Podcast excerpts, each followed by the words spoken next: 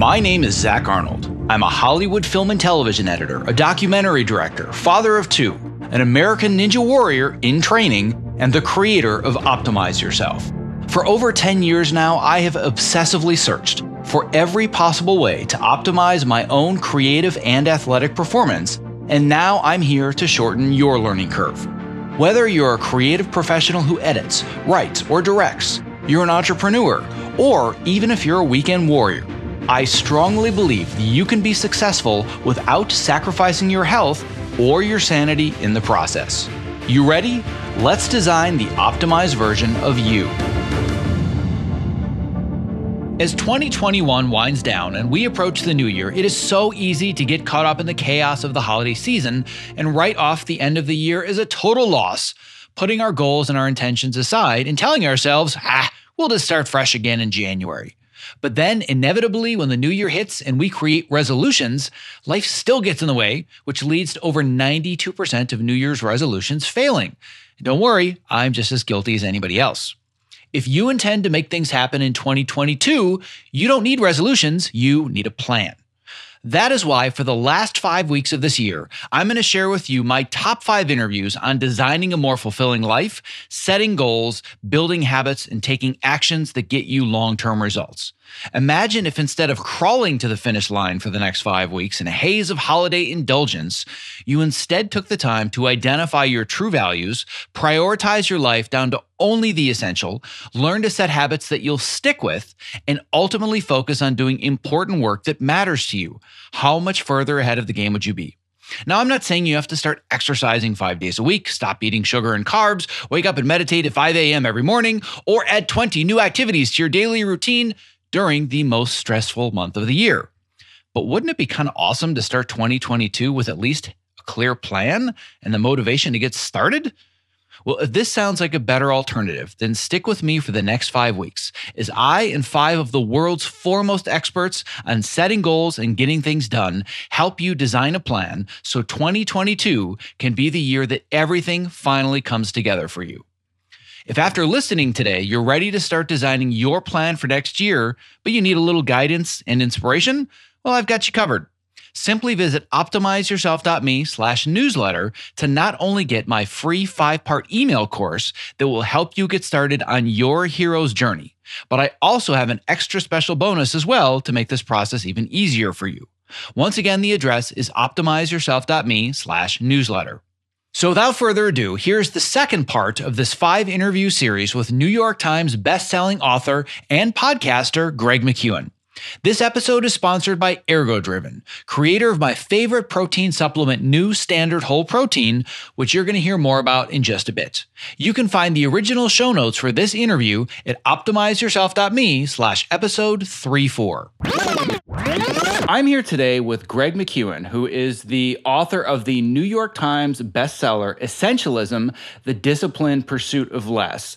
And for anybody that hears that title and thinks, oh God, minimalism and new agey, and I just want to get rid of all my possessions and not have an iPhone and live in the mountains, this conversation has nothing to do with that because essentialism is actually something everybody can do. And I absolutely love this book. It had a huge impact on my life. And Greg, I'm so pleased to have you here today. Thank you very much for having me. So, what I want to start with is just unpacking, jumping right into and understanding what is your idea behind essentialism and what does it mean? Because I want people to understand this is something that anybody can do. It's not, I'm throwing away my entire life and starting over. So, let's just unpack it. Well, to do that, we ought to at least look at the problem it's trying to address.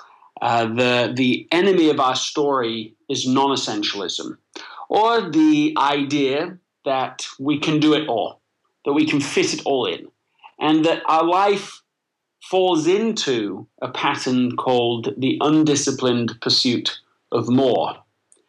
And the challenge with that whole idea is that it's not just individual behavior these days. It's not that just somebody happens to fall into this, it's that the whole of our society has kind of uh, slipped into this approach to life. And so when I ask people all over, you know, whether they find themselves stretched too thin at work or at home, uh, whether they find themselves being busy but not productive, uh, they uh, sometimes say yes just to please uh, or avoid trouble, whether it's a typical experience to have their agenda hijacked by somebody else's agenda.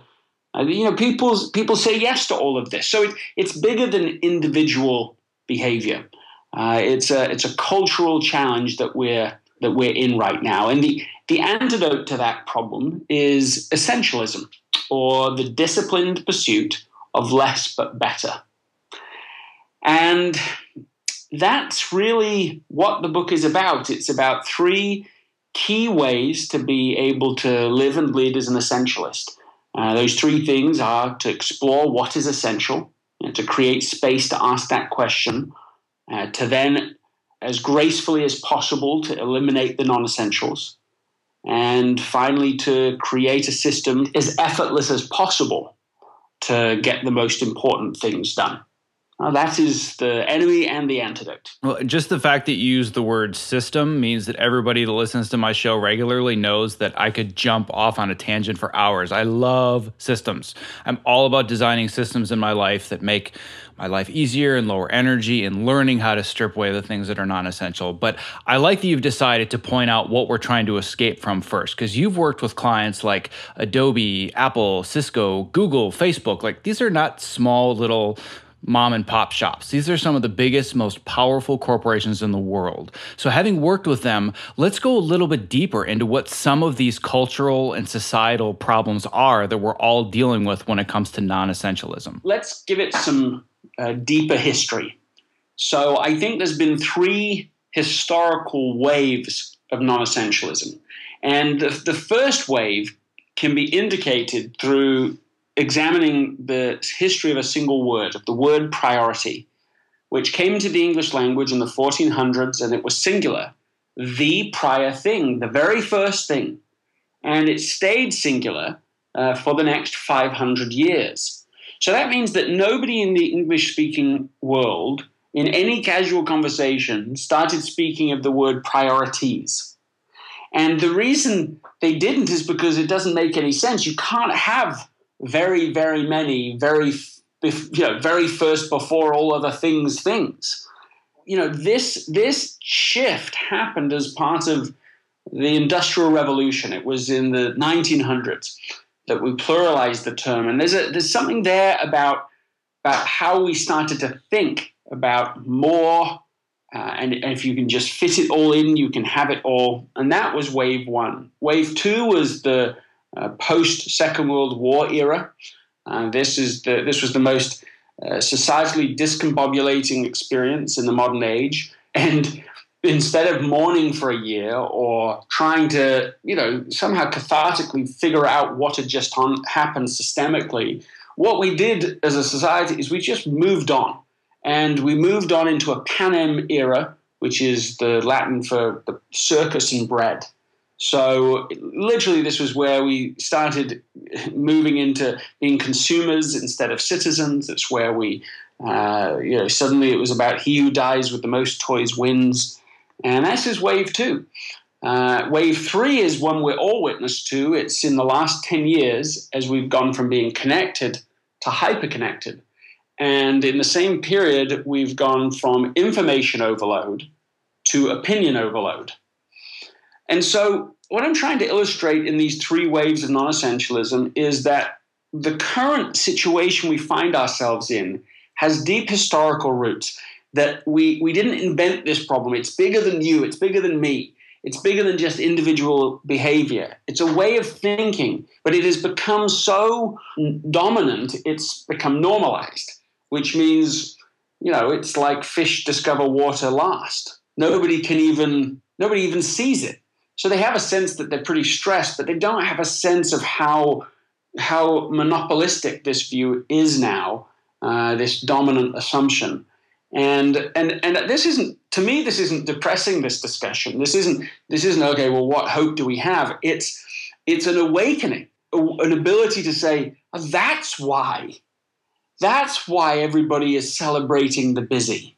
That's why there's this glorification of the busy that we have right now. I was just talking to somebody else the other day, and uh, how are you? I asked them. I'm so busy. She said, I'm so busy. I said, I've only slept four hours a night for the last two weeks. And she's, yeah, but she's not, she's not really complaining to me. She's, she's boasting to me. It's like a backdoor brag. And yeah, what I think she was saying, although she didn't say it, was, "Oh, Greg, I, I just think I'm, I think I'm just more important than you. I just think that, uh, you know, that, that, you're not in as much demand as I am. You see, this is this is what's happened. There's, the, all of these waves have led to what I think now is a busyness bubble. And the busyness bubble, like all of the bubbles before it, have an, an, overvalued asset. You know, whether that's real estate or Silicon Valley companies in the in the, in the dot com bust. Like in each case, you've got an overvalued asset, but because it's a human phenomenon, not you know a technical or, or real estate phenomenon, it's a human phenomenon. It's just people getting into irrational exuberance. That's the economics term for it. Irrational exuberance over this overvalued asset. And in this case, in the busyness bubble that we're in now, it's the overvalued asset is one that has in fact no inherent value. And it's busyness. That's what we're that's what we're celebrating. Busyness has come to equal importance. Busyness is has unfortunately no value, despite the fact people will outdo each other in signaling how busy they are. There's, there's no value if I if I work if I walk faster past my boss's office just to show them I'm so busy. There's no value in that. If I send you an email at two thirty in the morning, there's no inherent value in that. Uh, there's value in producing the right things. There's value in uh, in contributing. This is not connected to busyness. So uh, that's uh, that's sort of the the big contextual uh, evaluation that I think helps to to make sense of our time and to see it with some perspective. Greg, if you and I were doing an in person interview, I would stop and I would give you a big giant hug right now. My God, this is so in alignment with the way that I see things. And I made the joke numerous times that I was born in the wrong century. Because if I were born in the late 1800s after the Civil War and just kind of lived in the woods and didn't have technology and just did my job and spent time with my family, I'd be so much happier. But once you've kind of been awakened to seeing this, because like you said, the fish can't find water, and most people don't see this. But once you've kind of been awakened to it and you see it all around you, you're like, oh my God, this is everywhere. Like, how many people now in any industry, but especially in mine, you can't even have a regular conversation without them checking their phone or reading an email in front of you or checking a text message. Like, it's rampant everywhere. And it's like you said, people think that busyness equals productivity, and busyness is actually the antithesis of productivity, in my view, where the more you're running in circles and the more you're burning yourself into the ground, the less that you get done. And I'm assuming you've seen a lot of that at these major corporations that you've consulted for. Well, yes, absolutely. This is, uh, I mean, it was funny. I was at, I was at Twitter uh, not so very long ago, and somebody there said, said, "Oh, they said, Greg, do you remember what it was like to be bored?" And I liked that because uh, I liked it because of the irony, because they were the ones that did it to us. Uh, but uh, but you know, it's a, it's a great it's a great question for a time in which you know in the past when we were bored, you know, if a flight was late or you know you have to wait for somebody, you just had to be bored. You had to sit there. Maybe if you brought a book with you, you'd read or something, but you had to think. And the, the, the, the, bottom line reality is I think most people would prefer, find it easier to face their phone than they do face their life. And, uh, and, so, and so we have an excuse now not to do any long term thinking.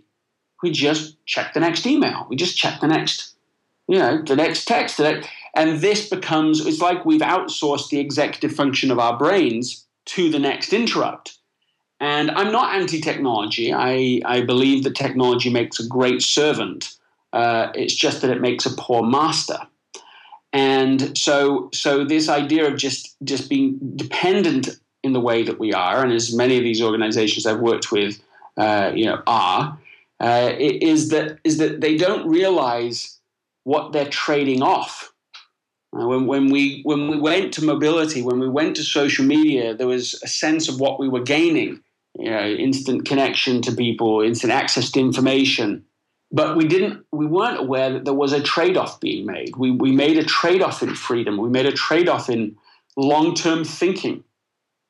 And so this comes kind of all full circle to, to okay, well, therefore, what, what can we do about it? And, and, and there are these three three steps to applying essentialism, right? What is essential? Eliminate what's not. Create a system that makes it as effortless to do what matters most. So, what can you do? Here's a practical thing to create space to figure out what's essential. Every day, I do it at night, almost every night, I will sit down and I write a journal. I'm grateful for the things, the things that are key, and I try to write the things that I think are important that I want to remember and pass down, you know, to generations after me. And after that sort of, you know, getting attuned to where things are today, I then make a list of the six essentials for the next day. Typically, try to break those into three personal things and three professional things. And by definition, they're important things. And then I prioritize them. Uh, and then, and I'm only half joking about this, uh, cross off the bottom five. And, and then you take that top item and you really say, look, that's I'm working on that until it's done tomorrow. And then you move on to the next item, and just one at a time. So you have a priority at any given moment. That you have a better chance if you do this of being able to uh, come back to focus. You know, to, to be able to have a chance of answering in the moment the next day what's important now. Because when I don't do it, what I find is that my day seems to get away from me. It feels frantic, frenetic. And I, I just highly recommend to people this very simple practice. You just, every day, just do it for the night before, for the next day. Make the list of six, the essential six. You know they're important, and keep coming back to that prioritized list this is one practical thing people can do. Yeah, and this is a, a, practice that I took on. It must have been maybe a year or two ago. It was completely life changing, and this I actually teach people how to do this in my online learning program, Optimize Yourself, which helps people to move more at work and become more productive and have more energy and more focus. But this to me is always the game changer. Where when I start losing sight of this, if I'm too busy or things have come up beyond my control, the first thing I say is, "All right." Step one of the system is I have to prioritize what's important to me during the day, go to my evening journal, go to my morning journal. And it's not journaling my deepest thoughts and feelings and desires in a little purple diary with a heart shaped lock. It's just here are the things that I want to prioritize for the day. And then people will ask me, well, how in the world do you get so much done? You must work like 22 hours a day. And I say, no, I actually sleep about eight hours a night. Well, how is that possible? It's because I prioritize and I know what needs to get done versus what should get done versus maybe what has to get done. And when you just respond to everything in the moment and you're reactionary and say, ooh, there's a voicemail I have to respond to. Ooh, there's an email that I have to respond to. Everything takes on the same priority. And that's where productivity transforms into busyness just for the sake of being busy. Yeah, exactly so. What I want to introduce people to now is the absolute magic word behind all of essentialism that everybody has heard this word many times in their life, but they don't know how to use it. So, I'm going to read a passage from your book, which is one of my favorite passages that really kind of crystallizes everything. And then I want you to help me go deeper into this. So, the, the passage is, only once you give yourself permission to stop trying to do it all, to stop saying yes to everyone, can you make your highest contribution towards the things that really matter. So, what is the opposite of the word yes? yes, I, the word is no. Then that would be the magic word that nobody seems to know how to use anymore that gets us all into trouble. So, let's talk a little bit about that. You know, I remember interviewing somebody for uh, the book Essentialism, and he was award winning executive and partially as a result of that, his the company he worked for was purchased by a larger, more bureaucratic firm. He goes into that new company. He's keen to be a good team player. Starts saying yes to everyone and everything without really thinking about it. What happens to the quality of his work? Goes down. What happens to his stress? Goes up. Uh, and he almost thinks to quit the company, but then somebody suggests that he retire in role, which loosely meant look at your life through a different lens. Imagine you are only going to be paid for the value you create. And so that meant he was more selective. Uh, the result of his experiments, uh, he said, I got my life back. Uh, that meant he was able to eat dinner with his wife uninterrupted each night. He was able to go to the gym again. Uh, at work, he found space again on his calendar, and in that space, he found his creative freedom. And in that creative freedom, he found his ability to make a contribution and his highest contribution. So by the end of that year, his performance evaluation uh, had gone up, and he ended that year with one of the largest bonuses of his whole career. That, that is the value proposition of essentialism. That if you can become more selective, more thoughtful, eliminate the non essentials, uh, build the right system, then you can make a higher contribution personally and professionally. What did he learn from this story? Right? That's important. He learned that you can either do a few things superbly well, or you can do very, very many things averagely well. And that's just a core trade off we're all faced with all of the time. So let me take that story and that lesson and, and use it to directly answer this question about, you know, what why don't we say no? And how can we learn how to do it and so on? I mean the key the key here is that I didn't write a book called Noism. I wrote a book called Essentialism, and the difference makes all the difference. The key is to figure out what is essential, and you utilize that, leverage that to negotiate non essentials. So, for example, even if your boss's boss calls you up or emails you or catches you in the hall, hey, can you do this thing, this new this project? If you're an essentialist, meaning if you have thought through your highest value contribution to your boss's boss in this case, and they ask you to do it, the answer might be something like, Yes, I'd be very happy to do that. But to do that requires me taking time and resources off this other project that I think may be the real thing you want me focused on right now. And that's just a conversation, it's a negotiation. And it's a very reasonable conversation to have because you're not you're not trying to be unhelpful and you're not trying to be lazy. You're, you're simply saying, is this the most valuable use, use of me in helping you? And I have somebody who does that with me, somebody that I've uh, you know, contracted with to do some work. And every time I say this, oh, hey, could you just help me with this particular thing? And it's maybe something that's kind of urgent for me. It, always begins, yes. But do you want me to take resources out of the big project that we've already identified as super valuable to you? And every time, I'm telling you, just like every time, I just go, oh, no, no, you just stay focused on that. Because I know that's actually where the value is, not my momentary, you know, brainstorm on some other thing. So that's the key. The key to the key to being able to negotiate the no begins and must begin with understanding the biggest and most valuable yes. And I think that that's something that this audi- every audience needs to hear this, but I know that in my industry especially, I see posts on Facebook and social media all the time like, "Oh, took on a fourth project and, you know, working for the next 4 months and oh, it's great to have work." And I'm I'm terrified of saying no because you never know when the next job is going to come because in the corporate world, if you work for the likes of Adobe or Apple or Google, you know that you have pretty much a full time job and you do have the ability to say, well, hey, you've asked me to do this. How would you like me to prioritize this? But in the film industry, you don't work full time unless you work for one of the, the corporate editing houses. So, for example, for me, I will take on a project for three or four months and then you go to another TV show and another TV show. But then somebody comes along, they're like, hey, we'd love you to work on this show. And you're thinking, oh man, like I still have another month left on this one, but then I'm going to be unemployed. So I guess I'm going to have to work two jobs for the next month just because I don't want to be afraid of not having work. So it's it's a very complicated situation in our industry that I face all the time and many other people face all the time. So let's start helping people understand how to go deeper with saying no and actually figuring out when it makes sense to take something on and prioritize it, when it makes sense to just say, nope, I'm sorry, I just can't do that. It just doesn't make sense.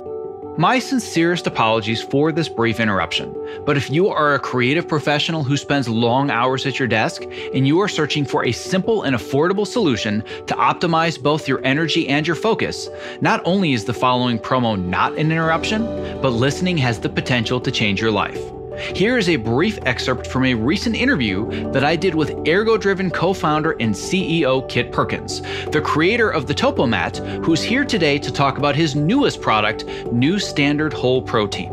I'm into health and fitness generally, but I want it to be simple and straightforward. About a year, year and a half ago, I started adding collagen into my protein shakes. And man, the benefits were like more dramatic than any supplement I've ever seen. So I thought if I can just get this down to coming out of one jar and it's ingredients that I know I can trust, and you just put it in water and you don't have to think about it. When people think of protein powders, they think, well, I don't want to get big and bulky. And that's not what this is about. To me, this is about repair. So a big part of what we're talking about here is you are what you eat. Your body's constantly constantly repairing and rebuilding. And the only stuff it can use to repair and rebuild is what you've been eating. Unfortunately, as the years have gone by, every day getting out of bed, it's like, you know, two or three creaks and pops in the first couple steps. And that I thought you just sort of lived with now. But yeah, once starting the collagen daily or near daily, it's just gone. So for us, job 1A here was make sure it's high quality and that's grass fed, 100% pasture raised cows. And then the second thing, if you're actually going to do it every day, it needs to be simple, it needs to taste good. Well, my goal is that for anybody that is a creative professional like myself that's stuck in front of a computer, number one, they're doing it standing on a Topomat. Number two, they've got a glass of new standard protein next to them so they can just fuel their body, fuel their brain. So uh, you and I, my friend, one edit station at a time are going to change the world. And even better for your listeners, with code OPTIMIZE on either a one-time purchase or that first subscribe and save order,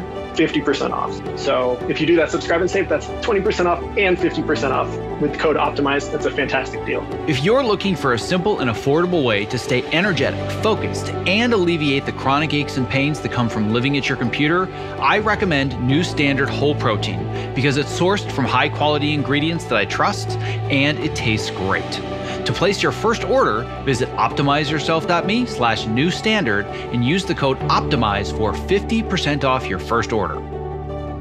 Well, I mean, first of all, let's just let's just look at yeah, the, the very art of editing. The same tension you just described between saying, uh, well, do I have to, do I say yes to both because I don't know whether I'm going to get the next gig? I mean, this is this is the editor's world, right? This is where you live. Is you can't have both. If you want, if you want to have a great movie, great TV show product, you've got to edit. You've got to, as Stephen King says, no, have the courage to kill your babies and or kill your darlings. In fact, I think is his phrase: "Kill your darlings." Uh, you know, this is this this is the kind of courage that's necessary. You don't just simply say yes to both, even though that's the temptation. I mean, every trade-off, the, the definition and nature of a trade-off is that you want to say yes to both. Uh, do you want more money or do you want more time off work? Yes you want to say yes to, to, to, to, the whole thing. So if there were no trade-offs, we would say yes to everything. I mean, there'd be no reason not to. You can, if you can have it all, do it all. The answer to every dilemma would be do it, do both. So I think that I think that this experimentation with essentialism begins in a way where we start to catch ourselves in the trying to do both answer. I can do both. There's a way to, to shove both of these in. And then just to pause and go, okay, if I can only do one, which is it? So that at least we start to prioritize. And, uh, and, and so, so I think that there's, in fact, there's a whole chapter in the book about editing because I think that editors know by their professional experience a lot about the why of saying no and when to say no. And it's about taking those exact lessons and not thinking about it in that narrow professional way, but thinking about it for the editing of my life, not just the editing of this particular project. Does that make sense? Absolutely. And I'm glad that you brought that up because that's the whole reason that I tracked you down and hunted you until I got you on the show. I mean, I loved your philosophies, but you had an entire chapter in your book about film editors. And I'm thinking, if there's anybody that gets our mindset and understands it, it is this guy because you described it perfectly. And the realization I had in my brain is that as a film editor, and for all those that are listening that are also film editors, we are so protective of the material that we have and we are the shepherds of it. We have producers coming in we have directors, we have executives. Everybody wants to throw all these things at us. And we're the gatekeeper and we're saying, I'm sorry, guys, I just cannot do all of these things unless you want this project to become complete crap. And sometimes that does happen. But if the editor is able to manage all the personalities, they can protect the asset, they can make sure that the show still works by stripping away all the things that aren't essential. But the realization I had is, oh, I'm really good at doing that with a TV show but I'm not doing that with my life. I'm the director, I'm the studio executive that's being so mean to myself, saying, well, you need to do this and you need to do this and you need to do that. And I wasn't stripping away the essentials. So as soon as I heard the analogy of film editing to managing your day and managing your life, I said, oh, yes, this is somebody that I totally get and I must get in front of my audience. So I'm glad you brought that up. Yeah, I, you know, I, I think about editing as the invisible art. Uh, this is this is a high skill, uh, highly valuable ability. It's discernment. You know, it's curating carefully just those things that will be powerful, and it's and and it's of course the invisible art because people own, and only see what remains, but the brilliance is what they don't see. It's what never made it. It's making those good choices. I mean, I mean, I'll just tell you from, I mean, it's not, not in the film industry, but of course I've, I've spent a lot of time in the writing world. And, and oh, the power of a great editor. My editor was terrific. It cut out so much of, of, of the things that we could have ended up putting into, into the book. And, and, and I see it every day examples of, especially once an author becomes established, especially once they become a best-selling author, pretty much they can get the next thing published, you know? So so even if it's even if it's verbose, even if it's voluminous, even if it really ought to be half the length or a quarter of the length, it will still get published. And, and I've seen perfectly capable, skillful, brilliant minds produce really underwhelming manuscripts and books because you know the undisciplined pursuit of more they just nobody was was tough enough with them they they absorbed everything everything because they they sort of too too scared to say no, I suppose. So that's true for editing in the publishing world. It's true for editing in film and, in television. But but just think about our lives again. it, it is it is a thoroughly important set of skills, and for all the same reasons that uh, the edit, editing is necessary. That uh, that we really learn to to make those hard decisions I mean, the word decision itself comes from the Latin root uh, cis, cis, uh, which you know is used in words like scissors or cide, which is the alternative Latin root in homicide and fratricide. I mean, this is all to say that the word decision literally means to cut or to kill. I mean, that, that is an original definition that just speaks directly to the, to the art and craft of editing. True in these creative pursuits, true in the creative pursuit of our lives. We have got to be just as uh, willing to eliminate, just as determined to remove things, even good things, in pursuit of our highest contribution. The greatest art form we have the chance to edit is our life itself and to sort of edit away in the same way as Michelangelo uh, described uh, that you know you know you remember this idea I saw the angel in the marble and carved until I set him free. This is the idea for our lives as well to, to cut out even the good things, even great things sometimes, in pursuit of a masterpiece that actually matters in, in the totality of our lives. And I love that analogy. Um, there's an analogy that I use all the time that I didn't come up with. I actually got from a, an editor friend of mine years and years ago, and it stuck with me. He said that as editors, what we do is we take this giant, gorgeous redwood tree from a redwood forest, and we spend months and months, and we carve it down into a pencil and you're thinking, well, redwood trees are gorgeous. Well, you're creating something else out of it, which, like you said, you know, with the sculpture, that's kind of what we're doing is we're removing all the non-essential pieces to create the essential image that we want for this product. And I think that now that we've established this idea of the analogy between how an editor thinks about a project and how you think about your life. That to me was transformative. Now, what I want to do is go down into the super micro and the specific because there are terms that I think editors can think, oh, I know, of course, I know how to do that with editing. But then you're thinking, well, how would I apply that to my life?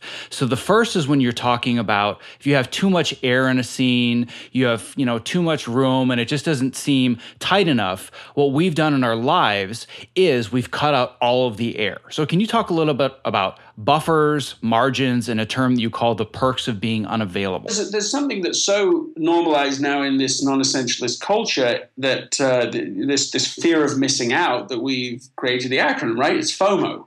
A fear of missing out. You already alluded to that with this. Uh, you know, if you get another gig, you're going to do both of them.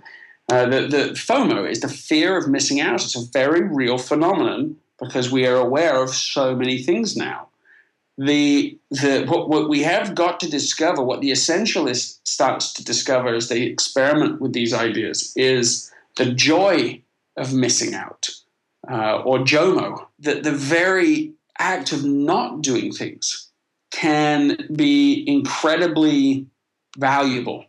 I remember that I was at a conference one time, and they had, I mean, really terrific content. This is just one person after another coming in uh, well well prepared. And, and, you know, and I eventually felt sort of meeting fatigue, uh, conference fatigue, where it's just okay. I've been in that room so much, and I just secretly I escape.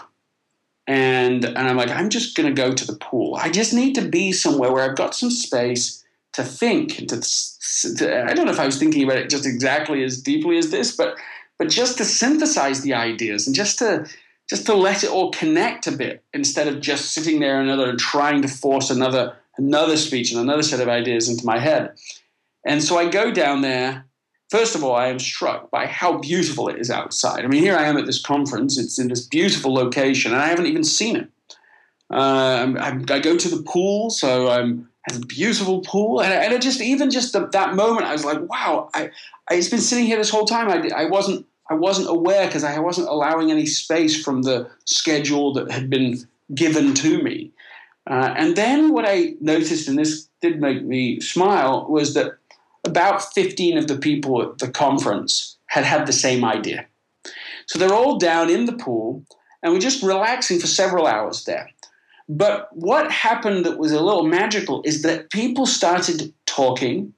The barriers between different various cultural backgrounds was eliminated, and there was this this spontaneous productivity of the very purposes of the conference itself. And it happened because we created space, because we we actually said, look, it's really good in there, but we just need a little break from that. And that's a good example to me of this joy of missing out. There's joy in putting white space on the calendar. There's joy in not going to the latest event that somebody's going to, just so that you can think. And especially in this environment that we're in right now, there is actual strategic career and life advantage to be had by, by just creating buffer in our lives. Maybe you schedule two hours a day of just think time, space that you're not going to talk to other people. You're, you're not going to, or at least you're not going to commit to everything ahead of time. After I, ha- I have a media day once a uh, once a month, and this is it. This is my this month's day, and and after my media day, I always have a period of time that's just nothing. And of course, I will end up doing things with that time, but it's so good to have buffer instead of running right at the edge all the time, which means that we're going to be stressed out all the time.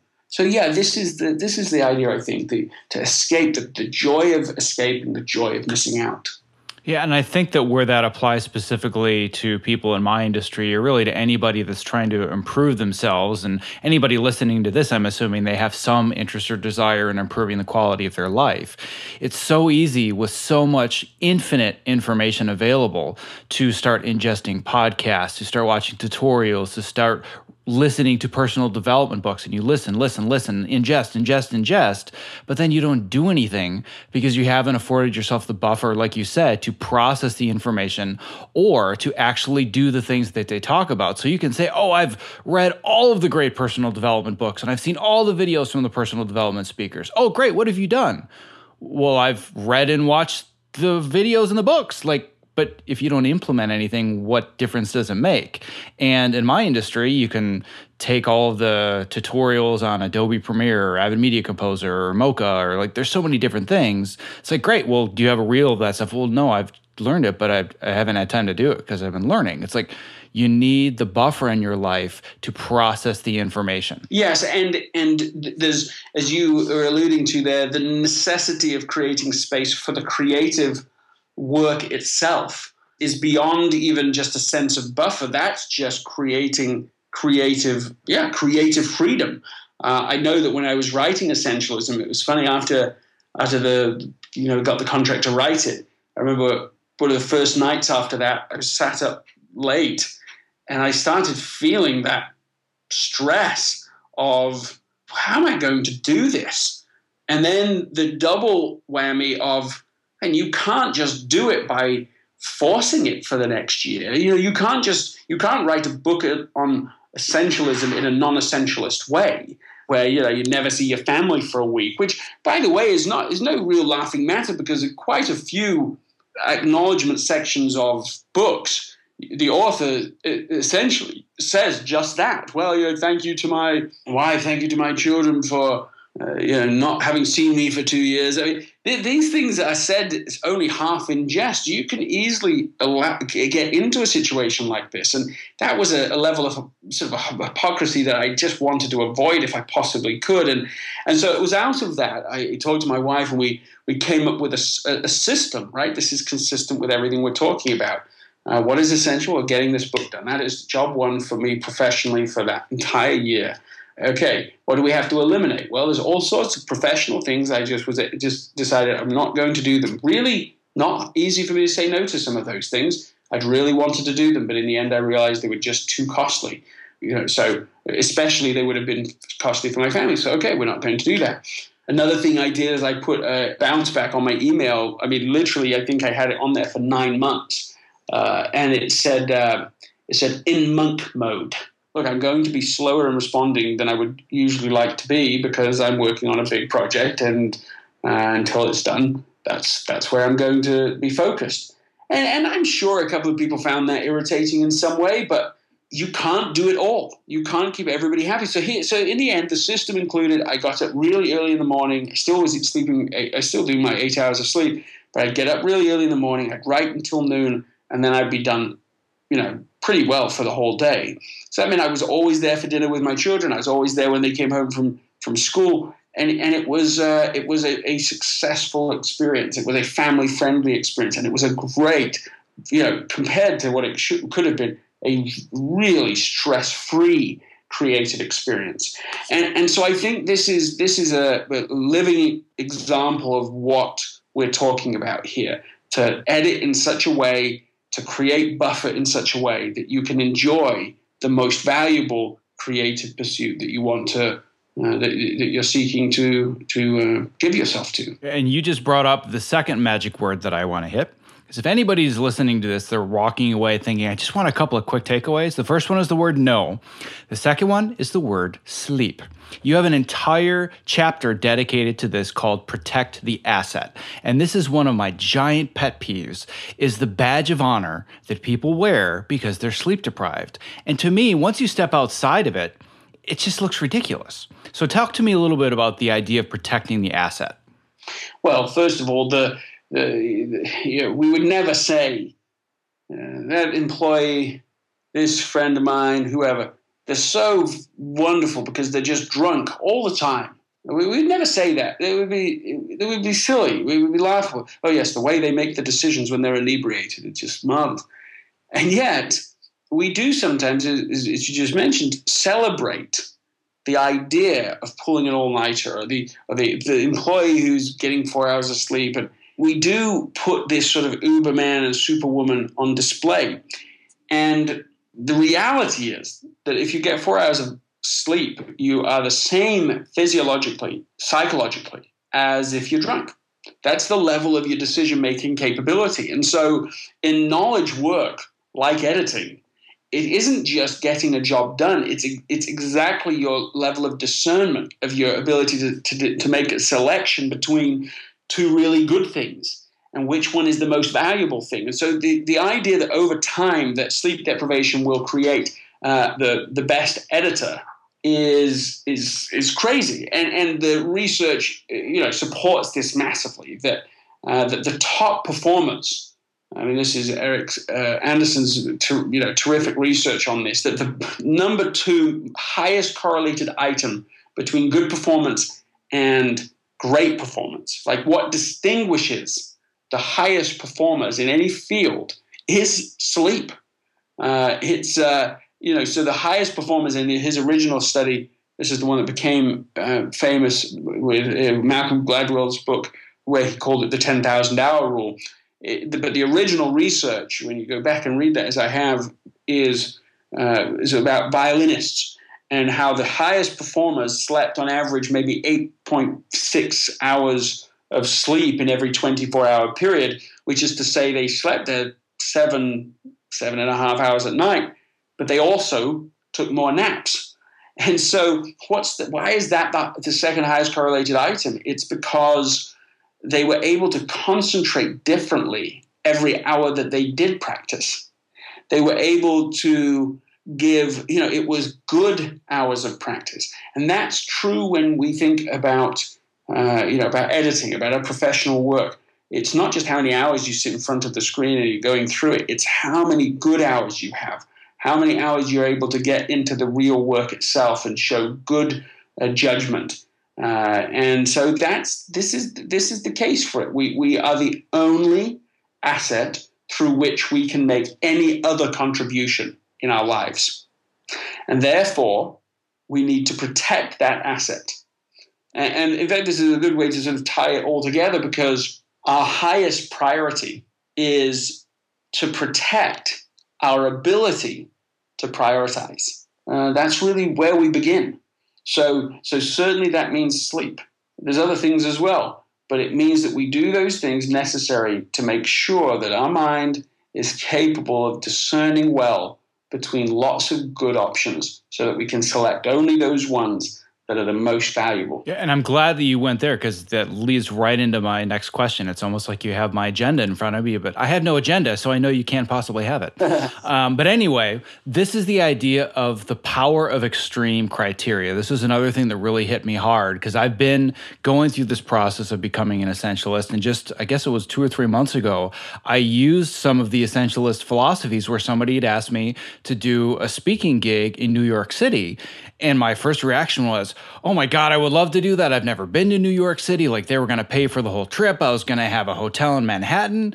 And then I slowed down and I said, all right, let's look at this as an essentialist. How does this serve my mission? How does this serve what's most important to me? How is this going to serve the next week after? Because I know that it's going to make me miss my weekend. I'm going to miss my kids.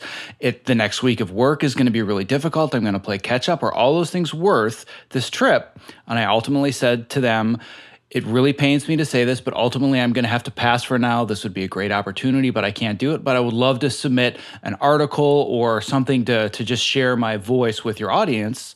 And a lot of people would be terrified of that. And that their response is, it's a great idea. We love it. We totally understand. So there is real power in no, but I had to use the power of extreme criteria. So explain to me what this means so people can really start to figuring out what's the difference between okay and hell yes. Yes, this is uh, the, the best way to get into extreme criteria is to think about our closets. They're over overwhelmed. There's too many too many clothes, and finally we say, okay, I want to I want to you know clean this thing up. And we go in there and we take an item off the shelf, and then in that moment something mysterious seems to happen to us as we're looking at that item of clothing that we've taken off the hanger and we think, well, I mean, you know, maybe, maybe it will fit me again. Uh, or maybe, maybe I'll use that in the future. It might come back into fashion. And, and what we're doing without realizing it is we're using the world's broadest criteria. We're saying, could I ever possibly use this again? Maybe. And the answer to that is yes, almost always yes. So it goes back on the shelf. The alternative approach, the essentialist approach to the closet, is to take that item off the shelf and to say, do I love it? Do I wear it often? Does it look great on me?